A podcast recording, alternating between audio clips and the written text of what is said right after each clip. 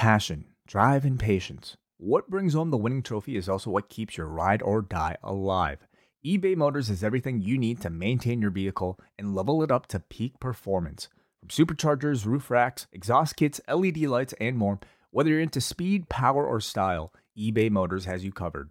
With over 122 million parts for your number one ride or die, you'll always find exactly what you're looking for. And with eBay Guaranteed Fit, your part is guaranteed to fit your ride every time or your money back. Because with eBay Motors, you're burning rubber, not cash. With all the parts you need at the prices you want, it's easy to turn your car into the MVP and bring home that win. Keep your ride or die alive at ebaymotors.com. Eligible items only. Exclusions apply. The future is a hefty responsibility and not one that we take lightly. But then taking things lightly has never been what Hefty is about. That's why we've created the Hefty Renew program that turns hard to recycle plastics into valuable resources like park benches and building materials. To participate, simply fill up an orange Hefty Renew bag with accepted items, tie it up, and drop it in with your regular recycling. That's it. It's that easy. It's time to rethink recycling with Renew. Particular valued resources may vary by geography. More info available at heftyrenew.com.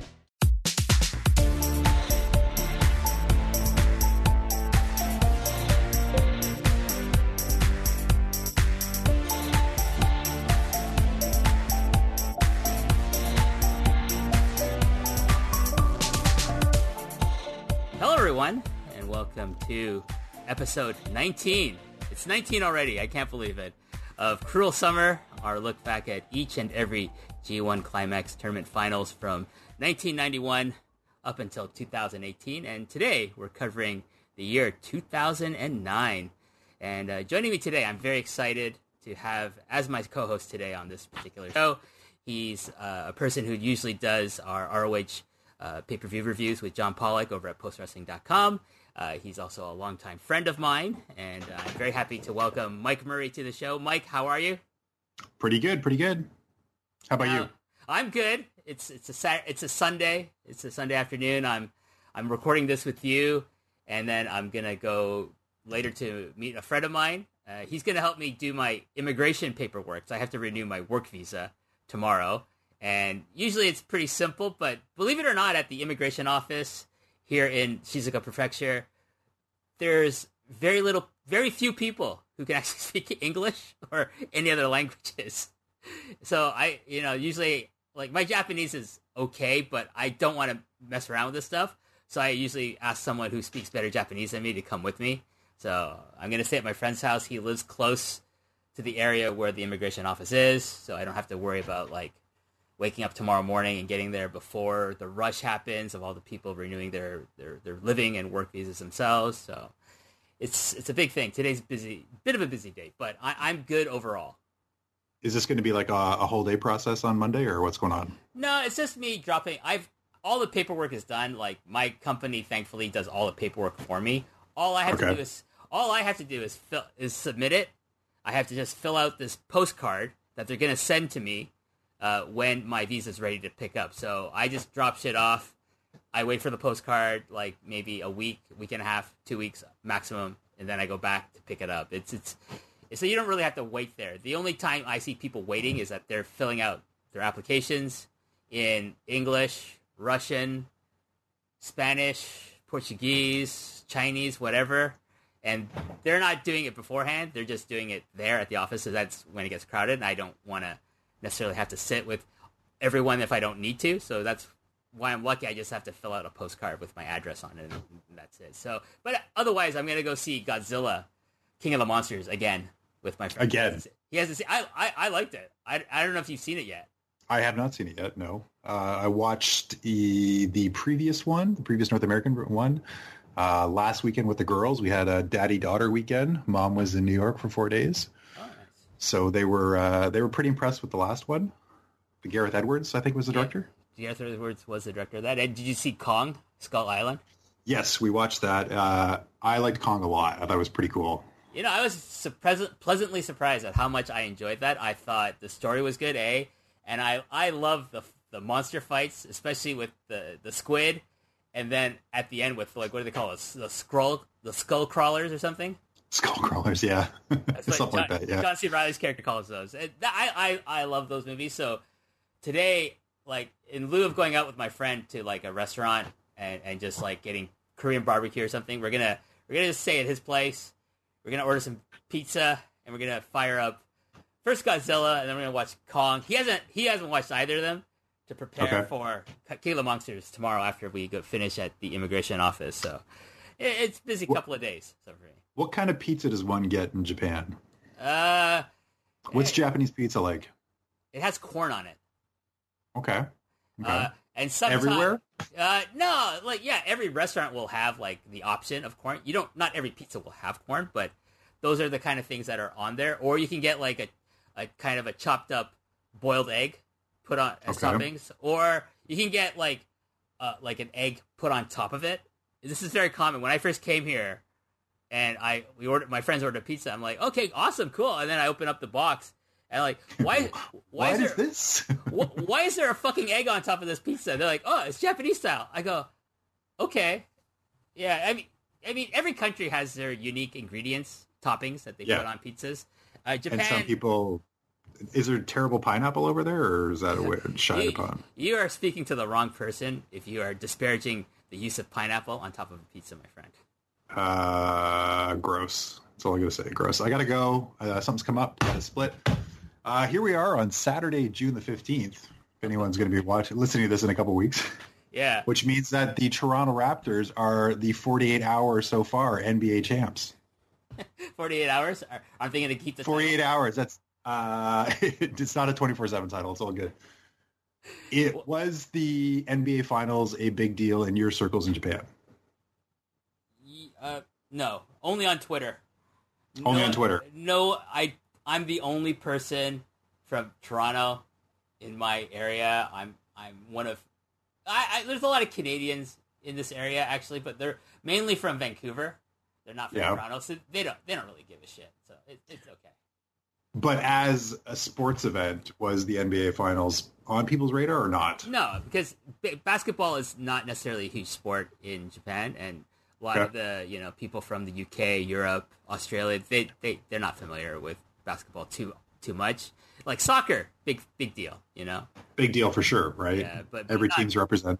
Not basketball, so it wasn't really a thing here. But so I wanted to ask you, like, is Drake gonna take that trophy back to his house? Because it seems like he's like he was. It seems like he thought he was responsible for the Toronto Raptors winning the NBA championship. It's a pretty unique situation, I think, with Drake. I'm not necessarily a huge fan of his behavior, shall we say, on the court. He's an asshole. Let's just be honest about it. I mean, I live, like, in the city, so I can't really, like, disparage Drake too much. But he might be listening right now, right? Drake. If Audrey's out there, if you're listening to me, have fun in Vegas. I think he's out there right now. Whenever anybody's going to be listening to this, which would be in a few weeks, I guess. Yeah, something like that, yeah. Listen, Drake, if you're listening to this, stop being an asshole. Okay, buddy? Just stop, okay? I don't care. I'm safe in Japan. There's no one going to come at me here. So, and no, he was like the marshal at Jurassic Park. Jurassic Park. During the last game. I know Jurassic Park is a big deal in the city. People were lined up on after game. Oh, geez. What was it? Game 4, I think, on Friday night. People started lining up on Saturday for the game on Monday. Oh, my God. Okay. So they were outside for like, over 48 hours waiting to watch the game on a big screen outside of the former ACC.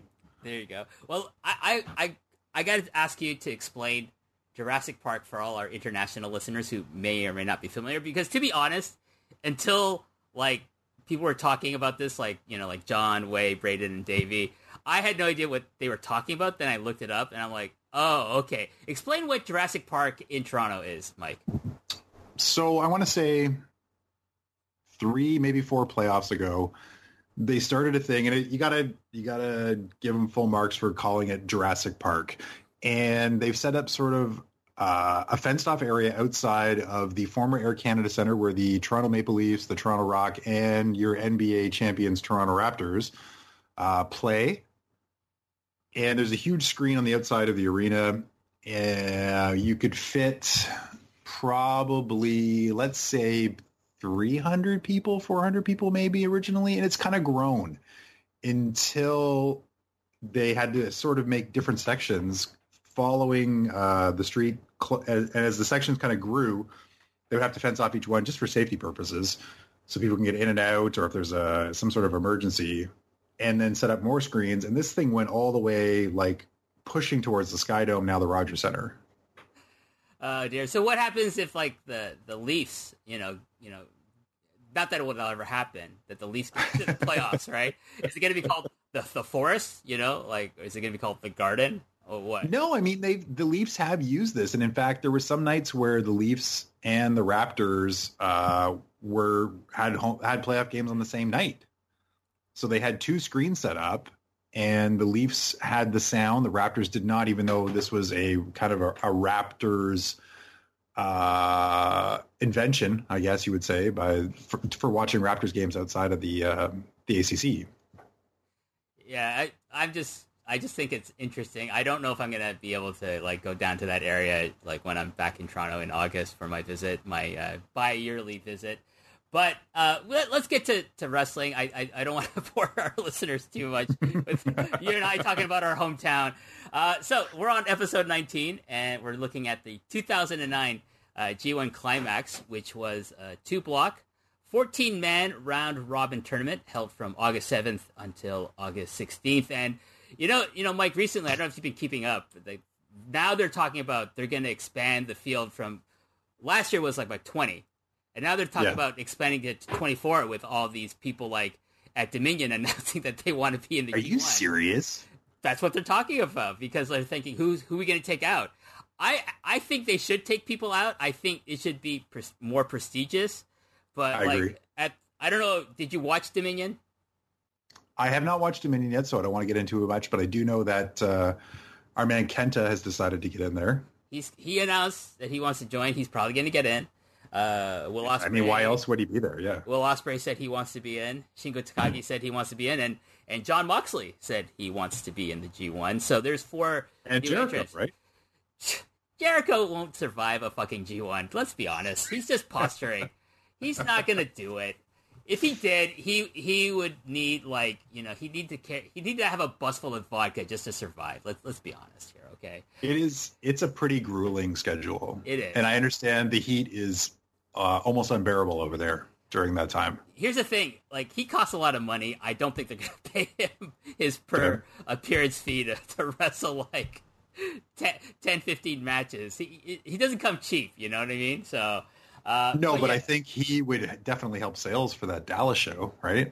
Yeah, he can have a match there. He doesn't have to be in the G1. Yeah. You know, so I don't think they need to expand to 24. That's just my feeling. If they do, that's fine. We'll find out. As of this recording, we'll find out tonight during the Cork and Hall show for Kizuna Road tour, and we'll see what happens. And you know, this is a nice little snapshot of pre G1 announcements. But at this time in 2009, it was still just a nice, manageable 14-man tournament. Let's talk about each block, and I'm going to give a little bit of history of some of these participants in A block. We have Togi Makabe, and Togi Makabe in 2009 was a very interesting person that in 2008, he was a big heel, like probably the biggest heel in the company. He was the leader of Great Bash Heel, a.k.a. GBH, but he turned babyface when all the members of GBH, except for Tomoaki Honma, turned on him and joined Shinsuke Nakamura's, I think his faction at the time was called Black Japan or Rise. I think it became Rise at this point. And then they formed what we now know as Chaos. So, and then Shinsuke Nakamura was actually the big heel in the company at the time. Now, was that at Wrestle Kingdom that year? The first Wrestle Kingdom? Or when was that? The heel turn on Makabe. It wasn't at Wrestle Kingdom. It was like in the middle of 2008. So, okay. And then they, you know, started leading in towards, like, moving into 2009 stuff. Following him is Hiroshi Tanahashi. After him, we have Masato Tanaka, you know, FMW, ECW alumni. He's also at this point wrestling for 0-1, but he's also a freelancer. So he's making a lot of appearances in New Japan Pro Wrestling at this time. Then we have Toru Yano, Takao Mori, who is who's more well known for being a wrestler from All Japan, then later Pro Wrestling Noah, and then after he left Noah, he was in 0-1 and a ton of other independent promotions. And at this time, he was teaming with Manabu Nakanishi in a tag team called Wild Child. Probably one of my more favorable periods for Nakanishi for me as a fan. Then we have Giant Bernard, a.k.a. Albert, a.k.a. Matt Bloom, who is a trainer now in Florida for NXT at the Performance Center. And then finally, capping off A Block is Tajiri, who has been a freelancer at this point. His promotion... this is before he started Smash Wrestling. Not the Toronto promotion, but Tajiri's promotion in Japan. He finished with Hustle. I think they had died by this point. And then he migrated over to New Japan, where he started a feud with IWGP champion Hiroshi Tanahashi, which is really interesting. It goes to show you how much cachet they put on ex-WWE stars from Japan. Yeah. Because Tajiri is a junior heavyweight, and he's a junior heavyweight on the smaller end, and he's fighting Tanahashi, who is the IWGP heavyweight champion. I'm not one for being strict about weight classes in wrestling, but it was a really weird, dynamic visual to see Tajiri like hold his own with Tanahashi in their matches, and he they're building this big program between the two. Let's move over to B Block. At the top of B Block, we have Shinsuke Nakamura. Like I said, he had turned heel in April. He formed Chaos, and he also debuted his new finisher, the Bomaye, which is now known as the Shinkasa, I believe. Yeah, I believe so, yes. Yes, and... Shinkasa, yeah. The Shinkasa. So I like the Bomaye, but I can understand if Michael Cole would have difficulty pronouncing this word, so I can understand why he changed it. After him, we have Takashi Sugiura from Pro Wrestling Noah, and he came in as the prerequisite big outsider, like Tajiri and... Omori and Tanaka all kind of were working regularly in New Japan, so they weren't necessarily considered outsiders. But Sugiura is still a contracted no wrestler in 2009, so he got a lot of heat in all his matches. Following him, we have Hiroki Goto, Manabu Nakanishi, Yuji Nagata, Hiroyoshi Tenzan, and Takashi Iizuka. So what do you think about these participants here, Mike?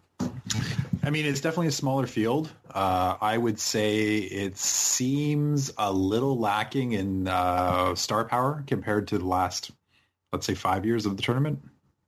Well, it's just a time, New Japan was a very, very different company in 2009 as opposed to now in 2019. They're not an isolationist period in their isolationist period because obviously they have Sugiura, Tanaka, Omori, and Tajiri in this tournament, but they are kind of just sticking with their guys, and their guys are not the stars of the entire industry at this point. Noah is still a pretty big company at this point as well. All Japan is kind of coming back up, but they're not, the level that they would reach in previously, and they haven't done that even in 2019. But yeah, obviously now New Japan is the, undisputed industry leader in professional wrestling in Japan. And I would say from an in-ring point of view, probably the undisputed leader of professional wrestling in the world. You can't say anything about WWE that matches New Japan Pro Wrestling. No. And I'm not saying this as some anti-WWE statement. It's a fact. NXT might have a chance if it was seen by more people, but, I'm going to say New Japan, blows most NXT stuff out of the water, though I would say NXT has amazing pay-per-views with their takeover shows, which I am going to, by the way. I got my tickets with my friend David, if he's listening to this. Dave, thanks so much. But we'll probably see each other where is that, at the ACC? That's the ACC, the Scotiabank Arena, it's now called. No. It's still the ACC. It's still the Sky. It's still the Sky Dome. Still the Sky Dome. Still the O'Keefe Center too, or what? The what? It's still a Paramount, but they closed that down now, didn't they? No, the Paramount's still open. It's the I think that's the Scotiabank Theater, I think is the name of it, actually. No, it's Scotiabank Cinema. I know it's the Paramount. It's I agree. The Paramount today. But anyways, let's get back. Let's talk about... Back to Toronto, yeah. No. Back to Toronto. Everyone's like, man, everyone's going to be after this episode, and we're like, fuck Toronto. If they weren't going, like, man. Even if they weren't like from Arizona anyways in the first place. But anyways, let's talk about the path to the G1 Finals. Makabe, he beat Tajiri, Masato Tanaka, and Toru Yano. He suffered losses to Giant Bernard and Takao Mori, and he had a draw with Hiroshi Tanahashi. Nakamura's path, very simple, Mike. He ran the table. He beat everyone with the Bamaye. And so he finished his portion of the league segment of the tournament with 12 points, the highest number of points in this year's G1. Then we move into the semifinals, and here Makabe took on Takashi Sugiura, and he beat him, but not before Sugiura beat the living hell out of Makabe. He busted him hard way with punches to his forehead, and just throughout the whole match, he just would work on punching in the forehead. That's why you'll see in the match itself, in the finals with Nakamura, he has his head bandaged up, toweled up, I would say, more than bandaged up. That match happened the same day, did it not? Yes, it did. Right? Yes. For the semifinals. So that happens the same day as the finals, which is different than how the tournament's set up these days. Yeah, I talked about this on previous episodes. Sorry. No, it's fine. No, like I think it's a good point to bring up that, like, I think the semifinals should be. I think they should bring back the semifinals. Now it's just like top point getter of A block, top point getter of B block meet in the, and on the last day, and that's the only G1 match you have. I would prefer we have two semifinals and then get rid of a lot of the undercard stuff that just has no meaning and that it just takes up space.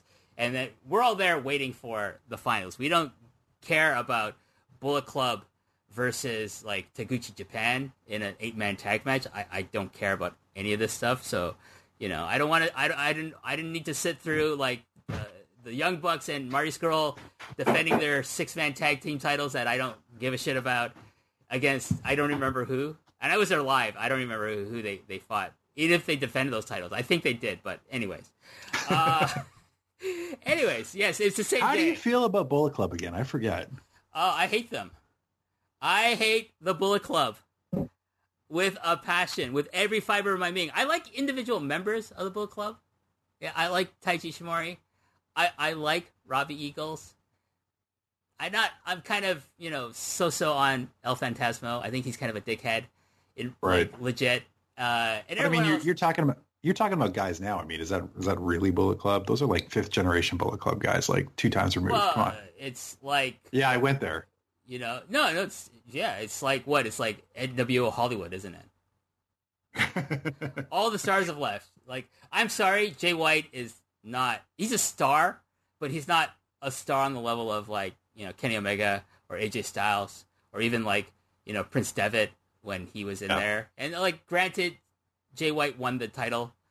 Prince Devitt never won the title, but I would say he was an organically pushed star. Prince Devitt to where he was gonna win the title if he stayed. I truly believe that. But anyways, I'm not a fan of the Bullet Club. No. Let's talk about Shinsuke Nakamura.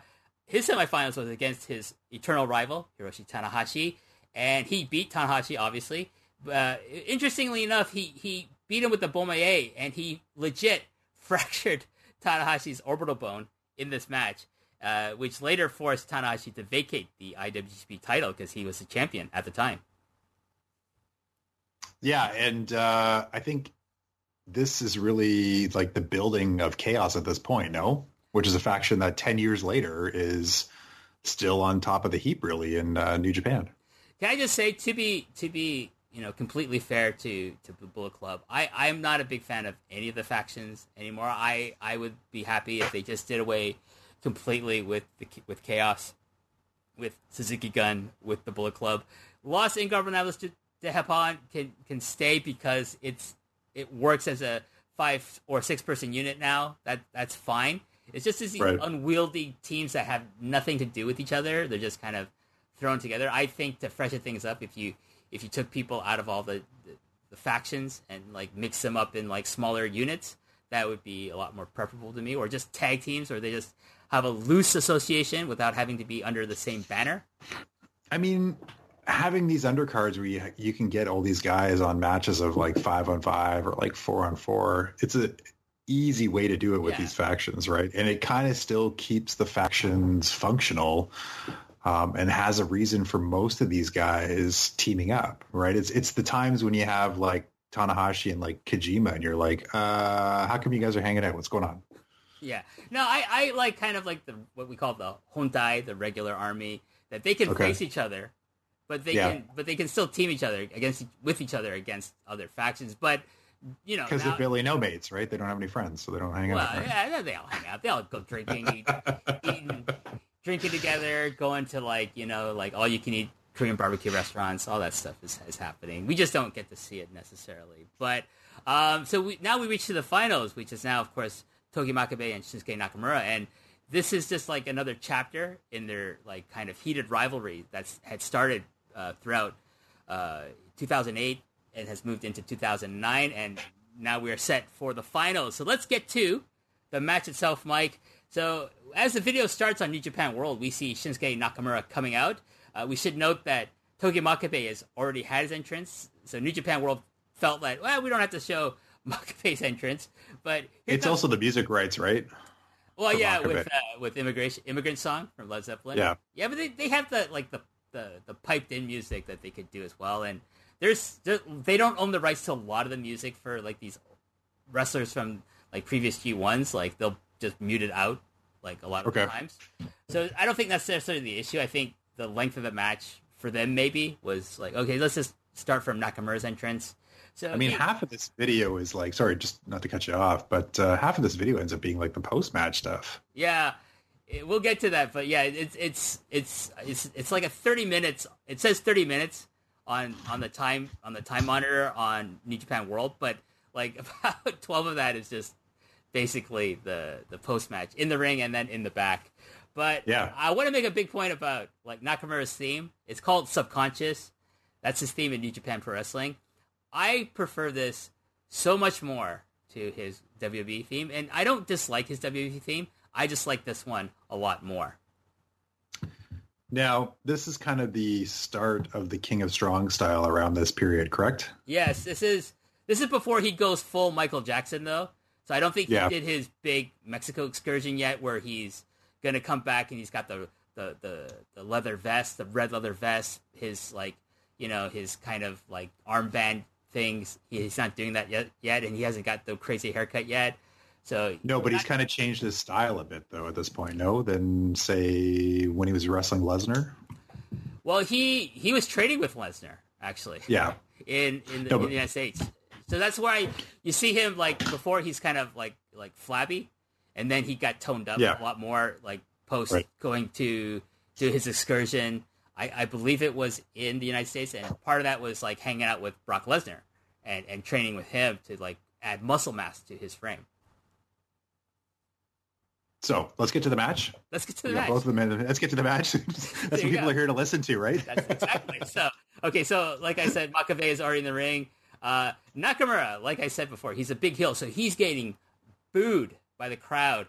And Makabe is getting all the cheers. They're clearly behind him. He's the big babyface in this match. As I said before, his head is all bandaged up. He grabs the mic before the match starts, and he tells Nakamura, basically he's saying to him, you get rid of, who is in the corner? Yano. You get rid of Yano, and because he's worried about him interfering. I'll get rid of Honma, who's in Makabe's corner. And then Nakamura's like, okay, he tells Yano, go to the back. Makabe tells And at this point, Honma, Yano wasn't like that. Yano was not a comedy character, correct? No. He tried his hand at trying to being a serious wrestler. It didn't really work out too well for him, so I think he's more effective as the kind of goofy comedy guy. It's a nice little change of pace. I used to hate it, but now I can appreciate like he adds something different to the shows, and I find him very charming now, so it doesn't bother me as much. Are you softening in your old age? Is that what this is? Or that might be it too. That could easily be it as well. So both seconds go to the back. There's a big Makabe call. And you can tell this crowd just wants him to win. I think getting his ass handed to him by Sugiura and getting made a bloody mess by him really added the sympathy factor into this match for Makabe. We start the match, and, I got to say, I was really shocked. Makabe is actually wrestling in this match. It's a real tentative start. I really liked it in that both guys are kind of just feeling each other out. And it really adds weight to what winning this match means, I think. And there's legit chain wrestling and mat wrestling in it. Yeah, there's hold reversals. I was like, oh yeah, I forgot that Makabe is actually a good wrestler. All he does now is just punch people in the head. I gotta time out here. And one of the reasons why I wanted to choose this one is one, I just arbitrarily picked the birth year for my first daughter. And secondly is I really like Makabe. I still really like Makabe. And there's something about him. And looking at him, 10 years ago compared to where he is now and what he's up to, and what his position is on the card. Don't sell this guy short. I mean, he still has, a couple good matches every G1 for sure. Really good. When he's motivated, he has and it depends who he's against too, right? Yeah.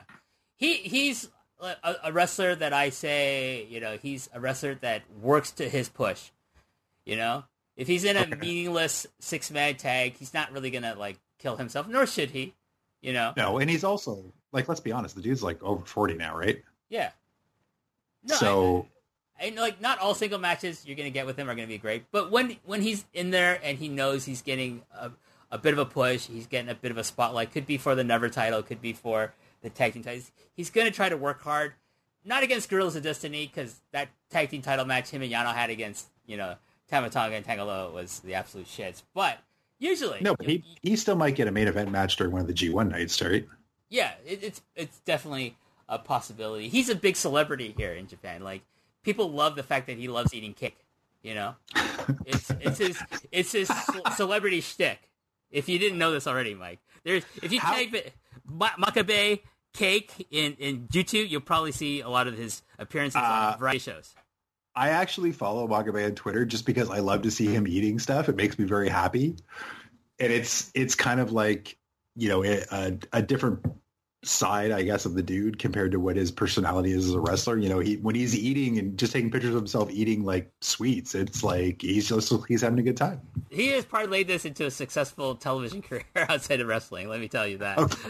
So how would you compare Makabe to someone in North American pop culture? Because I know seeing him on variety shows or, things like that, but he's a pro wrestler who eats cake. What are we talking about? No, I mean... What's your measuring stick that you can compare him to? Why do we need a measuring stick? He's unique, He's just unique. I can't think... he's unique even in Japan, I suppose Kojima is trying to parlay his love of bread into a similar thing, possibly. I don't know. Okay.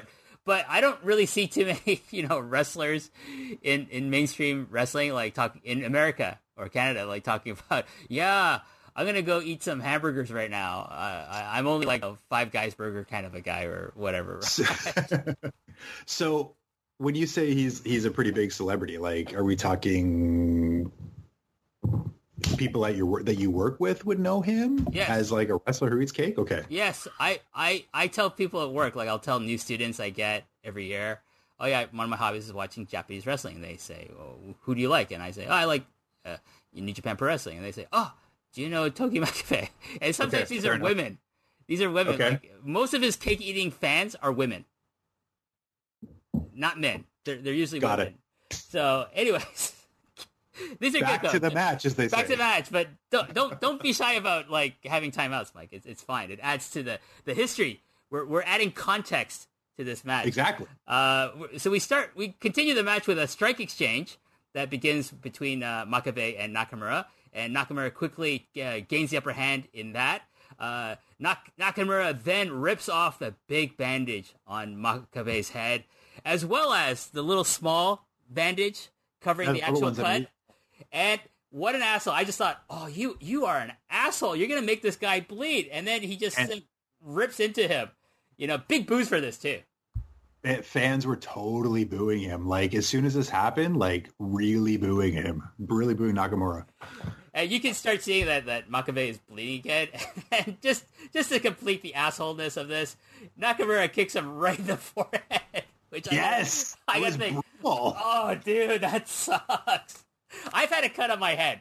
You know, it does not feel good. You know, like, if you just touch it, it hurts. I can't imagine getting legit kicked in the head by Shinsuke Nakamura into the cut on your forehead. That's pretty sizable, considering all the amount of blood that would come out of it. So a few years ago at a Ring of Honor show at the glorious Ted Reeve Arena in Toronto, Nakamura was there, right? And I went up and I shook his hand and I'm like, this dude is as big as me and I'm 6'1" and like 225.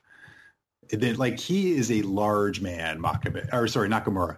So getting kicked in the head, legit kicked in the head by him, would not be a good experience. No, and he's like, you know, he knows how to kick people. You know, he has a martial arts background, so it sucks. So Nakamura continues to work over the cut in the head, as well as low kicking Makabe's left leg.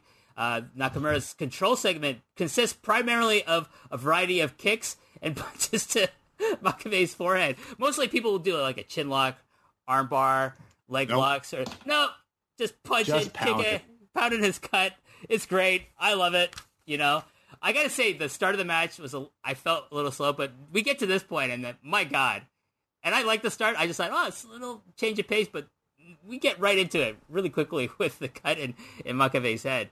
Makabe keeps getting knocked down and getting back up, and the fans are really rallying behind this. Like his fighting spirit is on display here, Mike. Yeah, he's just telling Nakamura to bring it. Yeah, and then he starts punching. Knocked down again, yeah. Yeah, he starts punching Nakamura, and the crowd's yelling. Every time he connects, they yell, yeah, yeah, it's great. The atmosphere in Sumo Hall is absolutely fantastic. Makabe hits Nakamura with a series of clotheslines, and then a big Northern Lights suplex. Nakamura then blocks a German suplex attempt from Makabe with back elbows and hits his, like, I don't know how to describe this. Like, he's in a back suplex position, but he flips over his opponent so they land, like, chest first behind Nakamura. I forget the name of this move. I'm not a name move. It's almost like an exploder, no? No, it's kind of it's like a back suplex, like, that you would see, like, guys in All Japan do, except he's flipping his opponent over. So they land on their chest and face. So it's one of his signature moves. I can't remember the name of it because I don't have Wikipedia in front of me right now. Which they took out all the move names anyway, so it would be kind of useless to go to Wikipedia. Nakamura gets out of a powerbomb attempt only to get waylaid by a huge lariat. I'm a big fan of Makabe's lariats, Mike. I don't know where you rate his lariats. They're pretty great. Like, you get him and Ishii in the ring, it's a good lariat night. And, you know, like, with his lariats, you also get, you know, the occasional fuck you and the double fingers as well. Not everyone does that. And I'm pretty sure he's been told to stop doing that from President Harold May, but I'm sure he doesn't care. So he keeps doing it. So let's see, where am I here? Nakamura counters a second lariat attempt from Makabe with a flipping armbar. But then Makabe slips out of that and drives the side of his boot straight into Nakamura's face. This was fucking awesome. Do you recall this segment of the match, Mike? No, it was, and I've actually got it here, just like kicks ... on my notes. Yeah. Nakamura kicks at Makabe's right arm, which his armbar did a lot of damage to. He goes for another armbar. The crowd is hot, and this armbar, this one's absolutely beautiful. Nakamura's form is just incredible. And here at this point, the announcers in Japanese are calling that maybe a ref stoppage might happen because Makabe's in this really painful-looking armbar, Mike. Yep, and he won't tap out. He's he's struggling to get to the ropes or get out of it. He's channeling the spirit of Jimmy Page and Robert Plant in this match, you know. He's doing it for all the immigrants in that song, you know. That's what he's doing it for, so he's not tapping out. The crowd is chanting for Makabe, and he's able to reach the ropes. Big pop there. Nakamura regains control and hits a tiger suplex for a two. It's not too often we see a tiger suplex from Shinsuke Nakamura, Mike. No. Definitely not in Vince's company, that's for sure. No, definitely not. He then hits the landslide. I do know the name of this. For a two count, there's a big Makabe call from the crowd. He then goes for, Nakamura goes for, a Bomae to the back of Makabe's head, which the crowd boos, and I gotta think, oh, dude, oh, poor Makabe, he got the Bomae to the back of the head. Makabe blocks a second Bomae attempt to his face. This time, this is by his forearms, right? With his hands and forearms. And then and this is the part I really like of the sequence. He gets up and he wallops Nakamura, and I wrote down wallops him in the face with a Polish hammer. Yes. I'm a big fan of a good Polish hammer, Mike. I don't know about you. It's like, that's a signature move of course, Polish Power, Ivan Putski, and now Togi Makabe. And then he follows up with another Polish hammer to Nakamura's face. This is great. To his face, yes. This is like his receipt to Nakamura for all the kicks to his face. Makabe then proceeds to compress Nakamura's head into the mat with a sick-looking German suplex for a two count. I popped when I saw this, Mike. This is not a pretty match. This is like a real serious brawl, this match. And I was thinking about watching it the first time, and I was like, this seems like a little short for like a G1 final. And then I'm like, they kicked the crap out of each other. Like, literally kicked the crap out of each other during this match. Oh, they got, I'll talk about the match time at the end. But, I mean, they gotta fit as much as they can into this match. That's true. Not that it's a short match, but you would think the amount of damage that they're doing to each other. They've been fighting for like 25 minutes.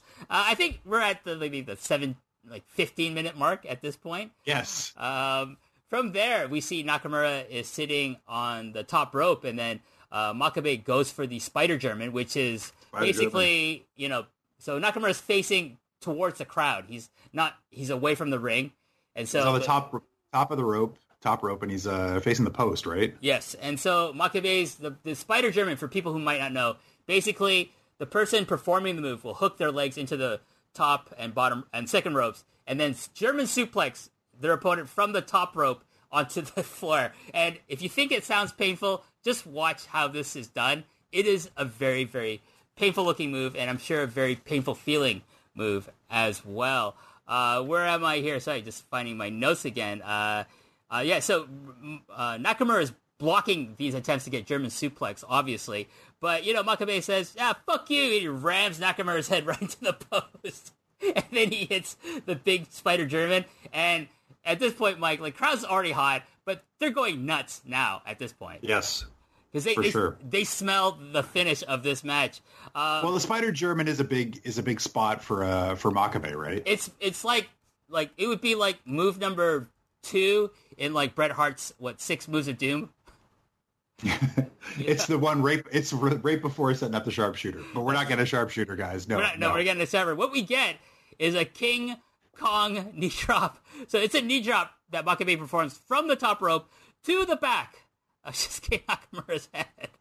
Who's on his knees at this point, right? Yeah, and I'm like, okay, you can finish him here. Nope. Not yet. Back to the top. King Kong knee drop. Actually, King Kong knee drop is one of Bruiser Brody's finishing moves, correct? Yeah, because he's most of his act is a big homage to Bruiser Brody, who is one of his heroes. Yeah. For those of you who don't know out there, Makabe with the chain, the song is Bruiser Brody, and the same finishing move. That's right. And then, so Makabe goes back to the top for another King Kong knee drop, this time to Nakamura's, what looks like his throat. And I'm like, oh, Jesus Christ. And then, thankfully, 1, 2, 3. Yeah, so that's finished the match. Togi Makabe is your winner of the 2009 G1 Climax. Deserved win, I felt, for the beating he took at the hands of Takashi Sugiura alone in the semifinals. But having this really fun match with Shinsuke Nakamura, and kudos to Nakamura, he really brought it in this match as well. But after the match, we see Nogami, the Japanese commentator, who's always getting his clothes torn off by Takashi Iizuka before he retired. Yes. He's interviewing a bloody mess of Makabe, who also has his right arm in a sling I thought that was just a great visual. Like, he just survived this war, and he's like... Yeah, he's bandaged up. He's got the sling on, right? The sling on's great. And then, you know, they're talking about this and that. I'm not going to translate what they talked about. It's not easy for me to translate directly into Japanese, into English. But then we move back into the backstage interview. And, like, you made this point before, Mike, earlier, that... like, I'm going to say these are, like, almost, like, 12, 13 minutes in total, these post-match interviews. And I'm just like, why are you including this into... Well, I thought when I set it up and to watch it the first time on New Japan World, it was like, I thought it was 38 minutes. I'm like, oh man, this is going to be something interesting. And then I'm like, halfway through the 38 minutes, the match is over. And I'm not sure, like, my Japanese is zero. So I couldn't tell you what Makabe was saying afterwards. But for those people who are kind of used to watching like a 35, 45 minute maybe G1 final, this is something different. Yeah, I thought the match time for this was 18 minutes and 29 seconds. Yeah, it's about average, but usually we get about 25 minimum these days for a final. Yeah, for a final, or maybe longer. Sometimes it depends on like the participants, what story they want to tell, things like that. Yeah. So usually the winner of the G1 Climax it wasn't a necessarily thing. You don't have the briefcase at this point, denoting that the winner of the G1 will go to the Tokyo Dome on January 4th and the following year to get their main event title shot. But like I said before, like Tanahashi got his orbital bone broken by Nakamura with the Bomaye, so he had to relinquish the title. So they had a rematch, Nakamura and Makabe, on September 27th. To determine the new IWGP champion. And guess who won that match, Mike? Nakamura. So, you would think that Makabe might win, but this was not his time to win the IWGP title. That would be a couple of years later. He did eventually get a title reign with the IWGP heavyweight title, but it wouldn't be in 2009. So... any final thoughts about this particular match before we move on to the trivia section of the show, Mike? I love the idea of the trophies of New Japan. Winning the trophy, not necessarily the title shot, but going through it and just completing that tournament as like an accomplishment on its own. Yeah, but like I like the 5 million yen check, that giant check that they give the winner. I do like both of these guys a lot. I think Nakamura in WWE is a different animal than he was in New Japan for sure. More power to him. I'm sure Vince is giving him a nice paycheck every 2 weeks or every year, whatever it might be. But go back and watch some of this guy's stuff in New Japan if you haven't seen it. It's pretty amazing. Wait, do you think they're getting paid yearly? I don't know. I don't know what they're paying. Whatever they're getting, I have no idea. I would assume Who knows what Vince does? I assume they're getting paid monthly. You think it's monthly? Probably their downside, plus they got to get paid for the house shows they work, plus any merch they sell. I'm sure Nakamura's not selling any merch anymore. No, I haven't seen a Nakamura t-shirt in a long time on anyone, that's for sure. It's funny because when he first showed up in NXT and even made it to the main roster, about there's such a buzz about him, right? And it's completely died off. Yeah, I think that heel turn was actually the worst thing to happen to him. Even though it's like I don't know about that, but I mean, they haven't done nothing with the guy, right? No, well, I think he just lost faith. Like Vince McMahon just lost faith in him because you didn't get over in your match with AJ. And kudos to Nakamura, he got the. He got the main event with AJ at WrestleMania. Yeah. He's got that on his resume. I'm sure that makes him happy. If I'm him and they say, do you want to sign another 3 years, 5 years? I mean, I forget. He's in his 40s now. Yep, pretty early. If they're doubling his contract, like his downside, if I'm him, just take it, dude. Just take it. You're just gonna get banged up in New Japan. I don't think New Japan would pay him double of what his downside is, because if they could pay his original downside, he would have stayed. That's what I feel. You think so? You don't think that he wanted to do that? I don't know. I mean, does he really care about working for Vince? I have no idea. Is it the money? I think part of it. Or the opportunity to surf. The opportunity to surf. He can surf in Japan, dude. He can just go to Hawaii. Come on. I don't know. I will say, I think part of it was like a challenge to himself, definitely. But yeah. I also think that if New Japan offered him like a better financial deal, he would have stayed. I do believe that because like it's a big ask to ask your family to move to the United States from Japan. Yes. And uproot. His kids have to go to school, learning English now, or unless he's paying for a private Japanese school for his kids. That's entirely possible. But you know what I mean? And then after he's done in WB, he's got to then uproot his family and move back, which is what Kenta did. He was in the WB for 5 years, and he has two sons, if you ever saw the documentary about him in joining the Andre the Giant Battle Royal, that one WrestleMania, right? So he's got two young sons.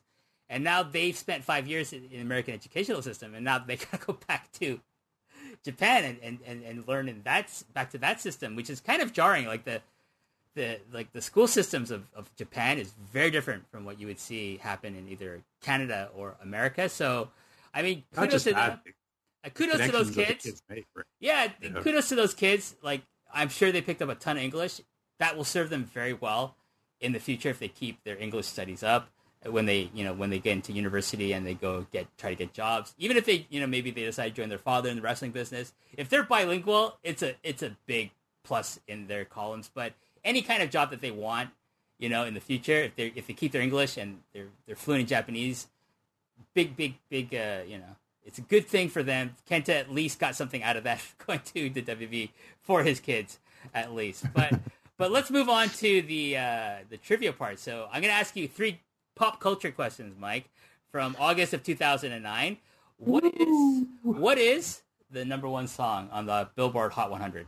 Oh man, you're kidding me, right? Nope. Give me a clue. It's a group. Okay. They're kind of hip hop ish. They're kind of hip hop ish. Yeah. Well, I don't know. Like, there's singing involved too, as well as like rapping and stuff. From 2009, I'm gonna pull a hard pass. I had probably a 6 month daughter, like 6 month old daughter at this point. I have no idea what's on number one top on Billboard right now. Go hit me. All right, so it's "I Got a Feeling" by the Black Eyed Peas. Okay. Number one album. You want to just take a stab in the dark? It's a female artist. Adele. Not Adele. I think this one's American. Hit me. Here We Go Again by Demi Lovato. Okay. Yeah. I think Braden's a big Demi Lovato fan, no? Am I wrong? If it's a woman, he's a big fan. Ouch. Number one movie in the box office, August of 2009. It's a toy property. 2009. I want to say it was Toy Story 3, but I think I'm wrong. It's a toy property that you and I probably, I think, both like. Transformers? The other one. G.I. Joe? G.I. Joe. Did you see that in the theaters? The Rise of Cobra? Yes, I did. Oh, was the second one or the first one? I saw both in the theater. Oh, man. I like G.I. Joe. What can I say? I was like, who directed the first one? That was Steven Sommers, who made the first two Mummy movies, and I thought, okay, I could give him a chance. Those were good. I like the Mummy. They were okay. Van Helsing was shit. He made Van Helsing as well with Hugh Jackman. No, Van Helsing was terrible. That was terrible.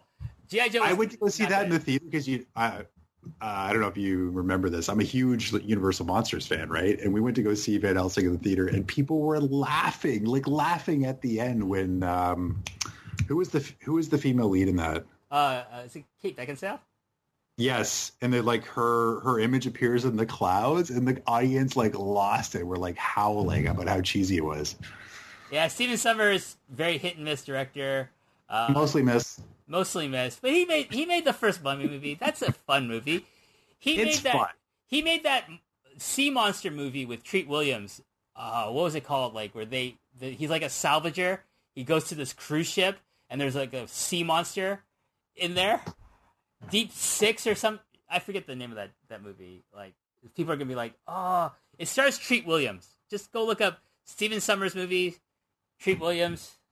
I don't know. Did you watch G.I. Joe, Mike? I watched the first one. I did not see the second one. The second one's okay. It has The Rock in it. you know? I mean, The Rock's in everything. Come on, he's in Tooth Fairy. Yeah. Deep. I believe it's Deep Rising is the movie you're talking about. Deep Rising, yeah. Treat Williams. Let me ask. Yes. Let me check. Deep Rising. Yes. Go see. That's a fun movie. It's a fun monster movie. I actually quite enjoyed that movie. All right, let's move to wrestling trivia. I won't ask you who the IWGP Heavyweight Champion was because we know it. Because we already know it's Tanahashi. Who were the IWGP Tag Team Champions? And I'm going to give you a clue. This is the time when they were working with TNA. New Japan was. So it's a TNA act that hold the IWGP Tag Team titles at this point. Team 3D. Not Team 3D. Ah, come on. Are you sure? Mm-hmm. Okay, I'm stumped. It's so the one of them's retired, the other is the NWA World Heavyweight Champion. Right now, the NWA World Heavyweight Champion? Yes, he's the NWA World Champion as of this recording. I don't know who his partner was. Who's the one I'm talking about? That? Mr. Mickey James. Nick what's Aldis. His name? Yeah, Nick Aldis. Right. At this point, he's known as Brutus Magnus, later changed to just Magnus. Ah, okay. At the time, his partner was Doug Williams, and they were the British Invasion. Okay. Who is the IWGP Junior Heavyweight Champion? He has a mask, Mike. He has a mask? I was going to say it was Davey Richards at this point, but I'm wrong, aren't I? Unless Davey Richards was wearing a mask, no. The only time he wore a mask was when he held up that independent promotion. What? Was is it one of my youngest favorite wrestlers? Who's your youngest favorite wrestler? Is it Jushin Thunder Liger? No, it's not Jushin Thunder Liger. No. It's his regular tag team partner, Mike. Who is Liger's regular tag team partner in 2000? It's Tiger Mask. Tiger Mask. Which one? The current one, the fourth incarnation of Tiger Mask. Okay. Who is the Tiger Mask whose identity is very closely guarded secret, even to this day? We know number one is Satoru Sayama. Number two is Misawa. Number three is Koji Kanemoto. But we do not know who is behind the mask of Tiger Mask now. Number four. Really? We don't. No one knows. No one knows. His identity is actually a very closely guarded secret, you know? I've never heard his name spoken. In even wrestling insider circles, you know? So that's kind of crazy this day and age, no? It is, yeah. I guess it shows you how important kayfabe still is to a large extent in Japan. And how long has he been Tiger Mask as of? I mean, more than 10 years now. But oh god, he started in the 90s. Okay, I'm gonna say just for argument's sake, say 94. So, wow. Pretty long time, over 15 years maybe.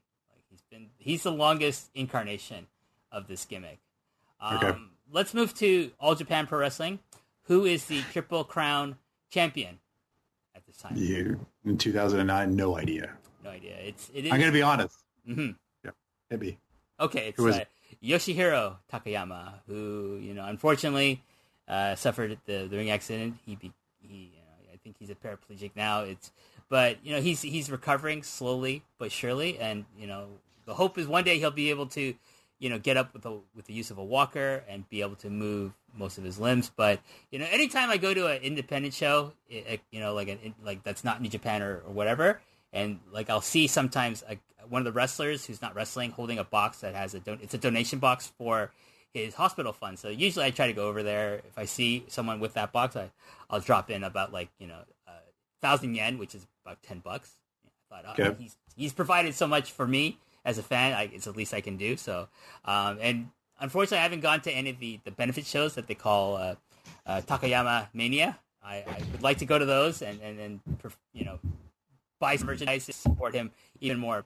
Hasn't happened yet, but that's one of my goals. It's on my bucket list to go to a Takayama Mania for benefit show for Yoshihiro Takayama here. Now, Minoru Suzuki is a big proponent for this, right? Correct? Oh, well, they're big fans. They're big friends with each other. So yeah, he promotes a lot of stuff for Takayama's hospital fund. Let's move to Pro Wrestling Noah. Who is the GHC Heavyweight Champion? Man, you are giving me all the hard ones. who is the GHC champion, which is the main belt in Noah at this point, right? And yes. Adele. 2009. Marufuji? It's not Marufuji. It's someone who came after him. In terms of, like, training in the dojo. Got me. It's Go Shiozaki. Go Shiozaki, okay. Yes, okay. Final one, and this should be easy for you, Mike. Who is the WWE champion at this time? Not the World Heavyweight Champion. The WWE in August of 2009? Yes.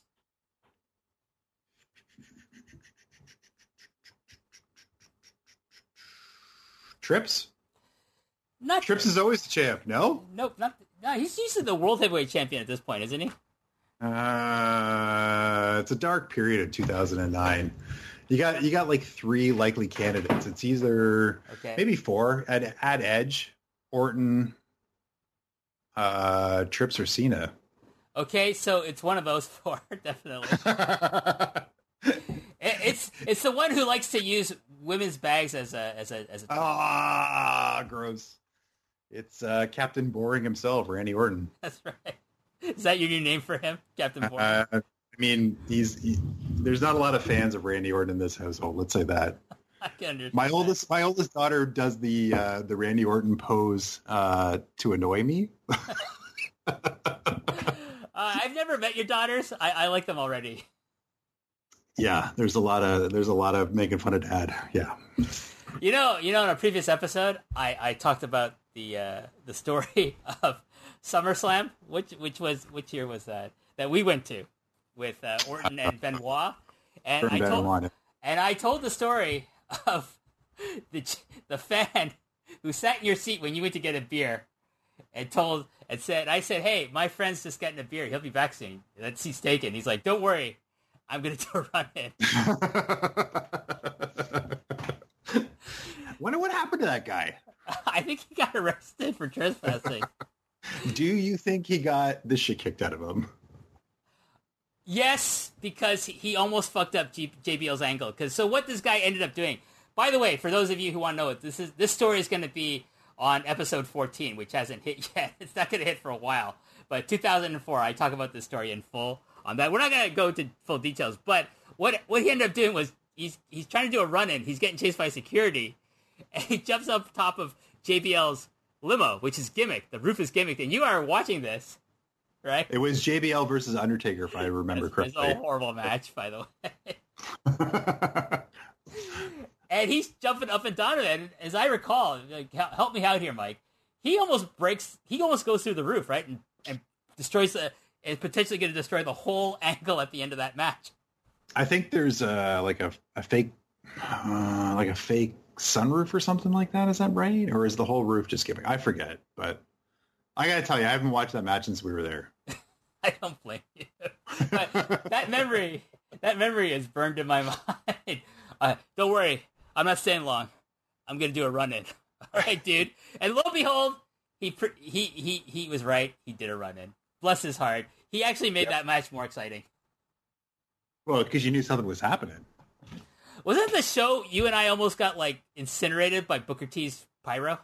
I think we got tickets really late for that show, so we ended up sitting pretty close to the entrance / stage at that point. Yeah. So I just remember feeling like really suntanned after Booker T made his entrance. I think we were almost like right in line with the stage. And that was in the days when the stages were not the same as your Raw and SmackDown. They would actually do different setups for the pay-per-views. Yeah, so it's a lot different now. But that was like, God, that's like 19. No, that's not 19. That's 2004. 15 years ago, Mike. We were at a wrestling show 15 years ago. I didn't have gray hair then, I don't think. But now it's a different story. You know, we have been to a lot of wrestling shows. That's true. It's funny. Like, usually we're at Ted Reeve. We're at St. John's Hall. St. John's Hall.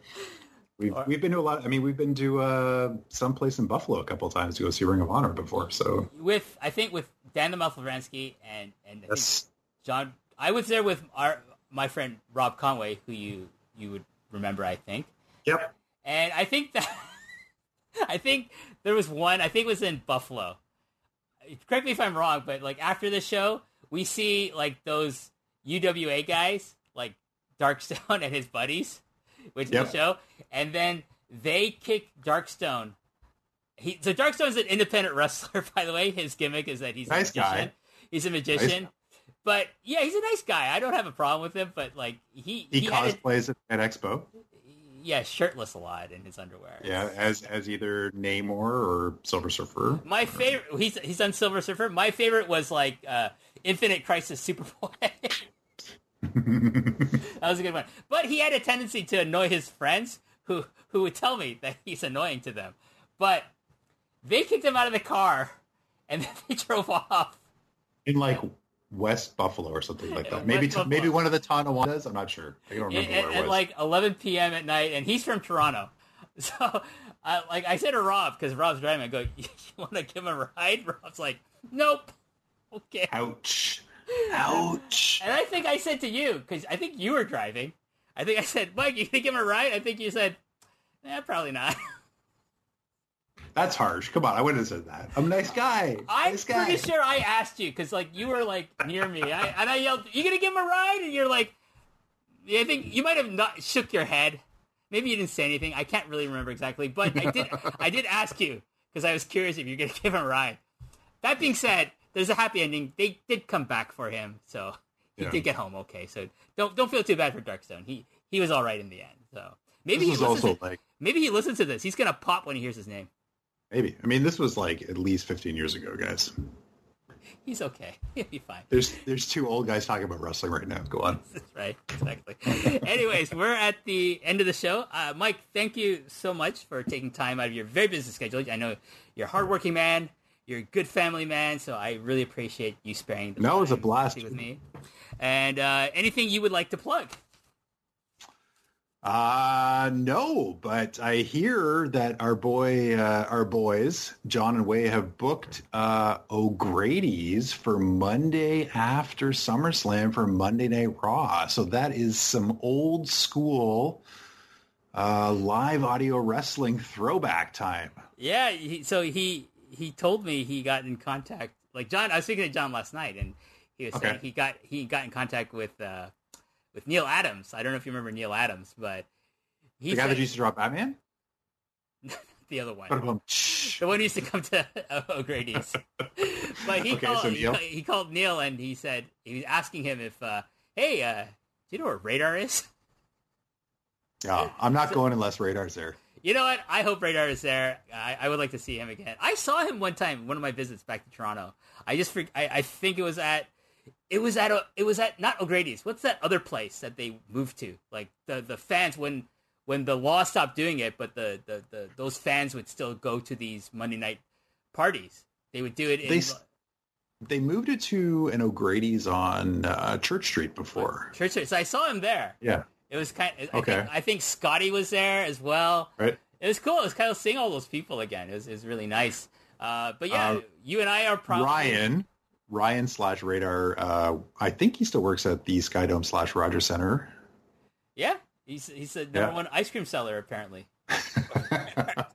If you see a guy saying, ice cream, please buy it from him. Don't buy it from anyone else. Yeah. If you're at the Rogers Center watching a baseball game. But he's going to hate that we're calling him Radar, and I don't even know how that name started, but if you are listening... Oh, you don't know how... You started it. Anyways, if you are listening, O'Grady's Monday after SummerSlam, and anyone else listening, if you're listening to this, the whole crew's going to be there. I hope so. Being at the BMP, I do see people pass by, so hopefully I'll be able to tell them. But if they're interested, I mean, the whole we should try to get Jeff Merrick to come. I mean, Jeff was never really there in the heyday when I was there. Yeah, but he's in the heyday when I was there. When I started going, he was there. Mr. Popularity. We'll get Dan to come out. Yeah, for sure. You know, I think the whole post-wrestling crew will be there, you know, like outside of brother Nate Milton. He probably won't be there because he doesn't live in Toronto. Hey, man, he might be up for SummerSlam and NXT. Maybe he's going to come down. Nate, if you're listening, come on. Come down to O'Grady's. Join the Monday night. Maybe I should bring a VHS tape of Japanese wrestling. That would be hilarious. I'm not sure if they still have a VHS there. I might bring the family to this so they can just bask in the glory of what it was like 20 years ago to watch Raw. Get some chicken wings. Get some chicken wings and hang out and have a good time. Yeah, that'd be awesome. You and I are going to go see some wrestling together, I believe. We are during SummerSlam week. I think we've got at least one show lineup that we're hanging out for. Yes. What show is that? We should tell people.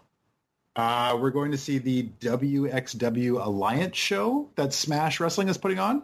I think it's Ambition. Sorry, Ambition. My bad. Yeah, it's kind of their kind of brand of like kind of like catch wrestling, like straight catch shoot wrestling. I'm very excited about this. I think Thatcher's on that show, Timothy Thatcher, and I'm very excited because I really want to see. This guy from, I think he's from the west coast of Canada, is Daniel Makabe, who's not Japanese, by the way, no relation to Togi Makabe. But he's getting a lot of buzz for being a really good, like, kind of technical wrestler and, like, kind of doing a kind of a shoot style. So I've seen a couple of his matches on YouTube. I really like his thing. My only thing about Daniel Makabe is, like, I don't know why he wears a polo shirt. Yeah, that is weird. It's weird. Or soccer jerseys, isn't it? Yeah. Well, they're like buttoned up. Like polo shirts, like if you play tennis or something. If you wore a T-shirt, I'd be less like, you know, not. I don't hate it, but it's just like looks weird to me. I feel if he's doing kind of a shoot fighter gimmick, he should wear like a what do you call it a rash guard? Singlet? No, a rash guard. Like those kinds of like tight like shirts that you wear, long sleeve shirts that you wear if you do like jiu-jitsu or judo or something like that. Big props to Smash Wrestling for putting on this like week of a lot of shows before SummerSlam in Toronto. Yeah. Go check out Smash Wrestling. A lot of interesting stuff. Yeah, yeah. I believe this is SmashWrestling.com. I might be wrong. Sorry, guys, but Google Smash Wrestling. Yeah, and they're going to do the OWE stuff. They're bringing OWE to Toronto. That's amazing. I'm hoping maybe we can try to get. I got to check my schedule for like my family stuff and my non-wrestling friend stuff. I gotta keep dates open for that as well. But if we have time, maybe I'll say, Mike, let's go to OWE.